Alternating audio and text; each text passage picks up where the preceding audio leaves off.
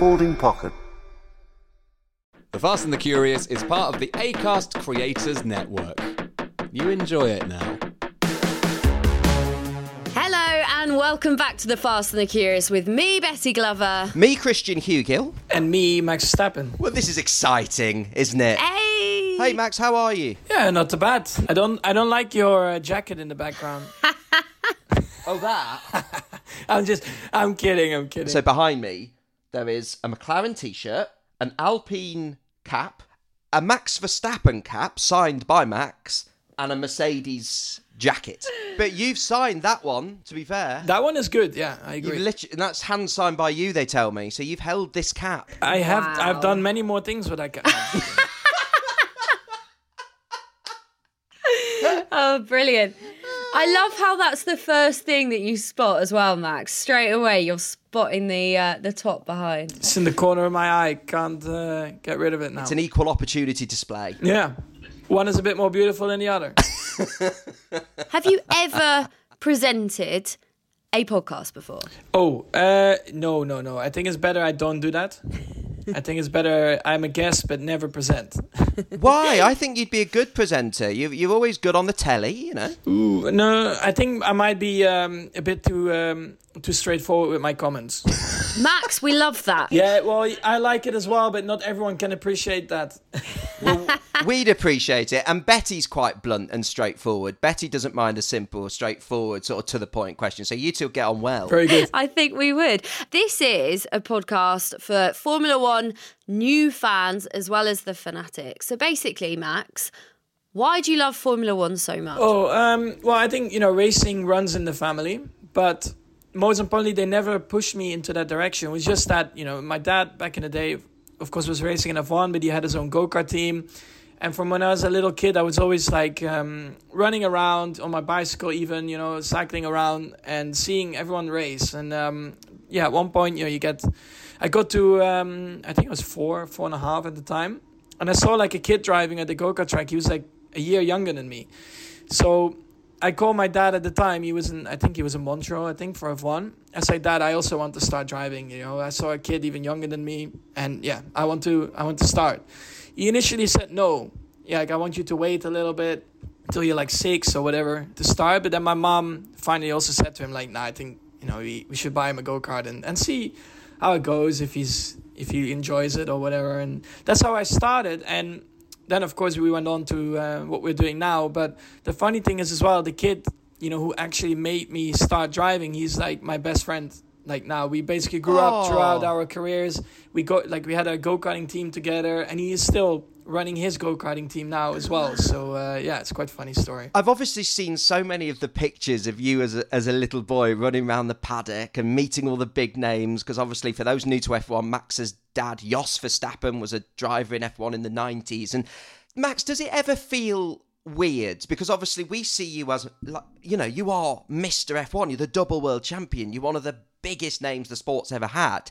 Does it ever feel weird to be like, yeah, I went from that kid running around with my go kart to being a double world champion and someone with the status you have now? Do you have to sit there and go, "Wow, this is I, this is mad"? When I started driving, I never even you know thought about what I'm doing now, or even like I, I of course at one point you you hope that you get to Formula One and you work for it, but I could have never imagined that you know I'm I would have won two titles, the race wins I've had and stuff. You know, so this is something that I never even dream like was dreaming about, and that's why probably when I look back, of course, I look back at the, all the stories and all the things that I've experienced through my go karting years and stuff. But yeah, for sure, you know, and now um, it's more than good. At what point? At what point, Max, did you realise? Wow, I am bloody good at this sport. This is going well for me. Was there a moment when it just clicked for you? Um, well, my dad did say that. Um, I think I was like five or six, where I was stalling a little bit. Like I was not really improving, and I was still lacking a little bit. And then we just one day went to a different track, and I had a really good day. Like I was quick, and you know we like it, it just looked a lot better. My dad said. I mean, I don't really like remember it so much, but he did say that it looked a lot better. And then immediately that day, like after that day, we went back to the other track we were always used to drive, and then it also clicked. Like I was just immediately a lot faster, and um, I guess yeah, from one to the other day, I don't know why, it just went a bit better. And then, of course, you know, you start the national championships, and, and that was all going really well. I was winning all the races there, but it's not a guarantee that you would do very well in, in other championships. Um, even international championships are way harder, and that's only go karting. You don't even get to um, to Formula cars yet. So it's really, you know, it's not like maybe other sports where you start doing the same thing from when you are very like little, and then you just grow up with it. Like a go kart is still very different to a racing car but you do learn, let's say, the basics, and that I think is the most important. To to fast forward to this season, Betty just mentioned that moment where you think, "Wow, I'm I'm all right at this." Let's say the Red Bull this season, the car, it's not bad, is it? There's been worse F1 cars in history. It's quite a good car. Yeah, I think it's pretty decent. Yeah. Yeah. it's, it's, they've done all right. Was there a moment this season because we had Jenson Button on one of the early podcasts and he mentions a, a time at the one of the early test sessions in the Brawn season he won and Jenson was like, "Yeah, it feels all right," and they were like, "We're half a second quicker." Was there a moment this season where you realised, okay, this thing's good? Because last season's was good, you were ahead of, but but Ferrari were much closer. Was there a moment where you were like, okay, this is good. And you sort of went home with a big smile on your face. Yeah, I think already in, in winter testing and um, in Bahrain, um, when we were doing the long runs, we could see that uh, our car was very good uh, in terms of lap times and the way it was like handling the tires. So I was like, oh, yeah, this can this can look very good. Um, you know, and then of course, yeah, we, we qualified and pole won the race, but that you know, still it, it doesn't give you guarantees that it's going to be good on other tracks. But then of course, it, it showed over time that our car, especially in, in the race, is just um, really strong. It, it it just works. Is it ever? I don't know how to put this without being blunt, but you said you like asking blunt questions to us, so I'm going to do it. Max, do you ever get bored of winning? Is that possible? no, no, no. I never get bored of winning. That uh, for sure not. Um, it would be way worse if it's the other way around, of course, where you are putting like everything in it that you can and you never really get a good result. So uh, no, it's it's good. I mean, of course, some are a bit more satisfying than than others. Like race wins, some you know when you really have to work hard for it and you win it, it can give you a bit of a different sensation in, in feelings. But um, it's uh, it's where you want to be. It's what we were hoping for and working for for quite a while again. You know, with the team to to get back on top. Would you? As a racer, and you love a battle, you love competitiveness, would you rather it be a bit closer? Or are you quite happy dominating the season. I've done both of them already, you know, to have a really close season and then um, a bit more of a dominant season. I do prefer uh, probably a dominant season, yeah. But I also like the races. But I, I, it's just you know maybe a few years dominance and then a few close here. That would be good. I think that's fair enough. I'm not going to judge you for saying like, no, I quite like this as it's going rather well. Thanks a lot. Well, we just like you know then you, then you know that you have the best car. You know that is what you work for as a, with the whole team, right, to achieve something like that. And of course, sometimes it can be a little bit, let's say, boring from the outside. But for us, you know, it's still every weekend, every week out, you have to perform to the highest level, and you really have to extract everything out of it. So it's in a way, it's not it's not that boring. How do you keep yourself motivated week in week out on the sim? trying to keep yourself, you know, at the top of your game when you know that you don't have that really close competition behind kind of pushing you weekly? Well, I mean, it's still within the team as well, right? I mean, there are two drivers, so you want to stay ahead of the other one, and um, you know that the others are also pushing flat out to try and catch up because that's exactly what we did as well in the years that we were not winning. So when you get on the simulator as well, you always try to improve your car, try to steer the development in the right direction as well for, for the coming years. Max, I feel like a lot of people know you as a racer. And obviously, any F1 fans see you on the F1 coverage, and we get to know you quite well in terms of who you are as an F1 driver.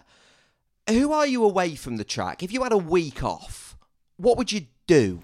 Um, I would probably be also a bit on my simulator at home, but besides that, just spending time with family and friends. Honestly, like you, you are traveling so much that it's good to catch up with them and just enjoy the moment and actually like switch off a bit from the real F1 world as well. You know, try to think about other stuff and just. You switch on from the F1 world by doing a simulation of the F1 world, and that's why you're the yeah, F1 champion.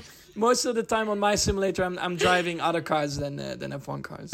We had a go on a simulator. Um, it must have been like a month or so ago. And honestly, after about half an hour, I couldn't even see properly. I had such a bad headache. How do you do it for such a long amount of time? Uh, because probably you're too fo- like too focused, too stressed, too tense as well while driving. And I think you know Yeah. I've done it now for quite a few years, right? So you also, I think, can handle it a bit better. Um, there are a few things to get around, but most of the time these things happen when you're like too tense in, in the cockpit. I was very tense because I spent most of the time in the wall. So um, it was it was a tense and stressful occasion for me, wasn't it, Christian? You also got slightly bored of braking, which I'm imagining Max would know is not ideal. That's quite important. it's quite important Yeah, to brake. we, yeah. we learned that, Max. That was one thing we taught from the experience. Yeah, Yeah.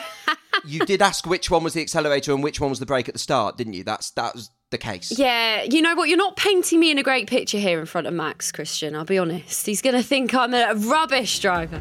So you're obviously at Monaco. For those that are fairly new to F1, i- is it utter madness? What's it like as from a driver's perspective? And obviously, you actually live in Monaco, so are you able to pop in, pop home for some home comforts and a cup of tea in between races, or is that are you still in a hotel? Like, how does it work? Uh, I mean, uh, I, I sleep at home, but um, yeah, it's quite chaotic the, the weekend itself. You know, there's so many people always coming to the Grand Prix. Um, a lot of fans. They can get quite close to you everywhere, right? Because it's a street circuit. So yeah, very hectic. Um, I do prefer Monaco, uh, let's say outside of the race weekends, but um, I also know that you know this track is historic. It's it's pretty crazy to to drive and, and really drive it to the limit. Does it help that it's where you live? So, like, you kind of have your home comforts as well. So maybe you can relax a little bit more. Yeah, I, I mean, I anyway like to be at home, so I don't like the traveling. And um, yeah, for sure, when I'm at home, it's it's very relaxing because you're just in your own environment, and uh, yeah, you have all the the stuff you know which you normally have anyway at home, and yeah, it's just pretty chill. If if you don't like traveling, do you ever wonder if you've picked the wrong job? no, I mean I know that it's part of it, right? So, and I, I know that I know that I um, I won't be here until I'm 50 because that's just impossible. So you just tell yourself a few more years, a few more years. but I love I love the racing part of it, and I know that everything else that comes with it, you know that you have to deal with to do the thing that you love, and that's driving the the car itself. Well, Max, we should say you guys have done such a phenomenal job this year. You know, you, you, you are one of the F1 greats. So, congratulations on what you've achieved this year. Good luck for the rest of it. And thanks so much for coming on the Fast and the Curious. Will you come back on again a bit later in the year? That's the big question. If you get rid of that jacket, if you get rid of that jacket behind you, Potentially. Yeah, Max, you need to replace that jacket. If you want it gone, you're going to have to replace it, mate. okay, very good. I uh, I know what to do then. Max, have a great weekend. Thank you. Great to talk to you. All right. Thank you, Max. See you later. Bye-bye. Well, Betty, I'm lucky enough to have interviewed Max quite a few times before, but he is obviously a bit like, as Greg James would say, a mythical figure. Like he's one of these massive names. I'm curious, fast and curious, how did you find it, Betty? How was talking to him? Yeah, I thought it was so interesting. I loved kind of hearing about how he got into the sport, and I loved the fact that it was his mum that had to convince his dad to let him actually go go karting in the first place. So, yeah, brilliant. Lovely to get get to know him, and also just see how he works. It's just always interesting to speak to them, isn't it, Christian? Yeah, and do you know what? F1's gone more tribal in recent years, right? And and you're a lot of British fans in particular are either you're a Max fan or you're a Lewis fan. But there are also people like me who are just fans of the sport. I love that Max Verstappen's in the sport. We're lucky to be watching him in my view. He makes the sport exciting. He's one of these drivers that adds an awful lot to the sport. And some of those more tribal fans have given him stick before. I have always found Max Verstappen to be warm, enthusiastic to talk to you, to be lovely, to be funny. I've always found him to be a really nice guy. So we massively appreciate him being on the podcast. had a great time with him, and uh, yeah, hopefully we'll be able to check in with him later in the year because I I just find it so fascinating to talk to these greats. Like when we had Lewis on, and and it's, I think we're lucky, aren't we? It's just fascinating to get to know them a bit as people, Betty. But I think with Max as well, you can tell that he's just so incredibly competitive. He knows exactly what he wants. He'll do anything to kind of get there. And he's obviously just had this like half of a natural talent from such a young age, but then also he's ha- kind of been in the environment where he's been allowed to sort of like nurture that and make it even bigger and better. And I see that similarity between Max and Lewis. Mm. And I don't know if you see it, of the relentless determination to win. Yeah. They don't care. They're there to win. It was what I first saw in Michael Schumacher when I was growing up. Like he wasn't there to make friends, he was there to win. And and it's what makes the greats the greats. And Ayrton Senna had a similar attitude going back. Max is one of the greats in, in sheer talent, in sheer overtaking ability the way he gets so much out of a car, the way he can get so much out of cars that are difficult to drive, he's a great. And it's just fascinating looking into his eyes and seeing that relentless determination. I loved looking into his eyes too. Very cool. That's right. I know, a romantic end for us. We enjoyed looking into his eyes. Thank you for listening to this Fast and Curious with Max Verstappen. We'd love to know what you thought of the Max interview. On TikTok, we are Fast Curious Pod. On Instagram, we are the same. You can DM us on there, and you can email us fastandcurious at acast.com. And we were saying we'd quite like some more questions for our future drivers as well, wouldn't we, Betty? So we want to know the next time we get a driver on, we don't know who that will be at this stage, probably one of our regulars. What would you like us to ask one of the drivers? We want some more driver questions, please. Yeah, driver questions too, but also if you've got any questions for Christian as well, get them into us because he can answer pretty much anything. I throw him all sorts of stuff. Honestly, he has an answer to everything around F1. So give him any questions and thank you so much for listening. The two of us were genuinely having a Monaco strategy chat before Max came on the call, weren't we? We were actually like sat there geeking out, the two of us, going like, how do you win in Monaco? Shall we end the podcast? Let's go. Yeah. We'll be back. We'll be back after the Monaco Grand Prix. We'll be back next week. Get in your questions. Goodbye from me. Goodbye from me.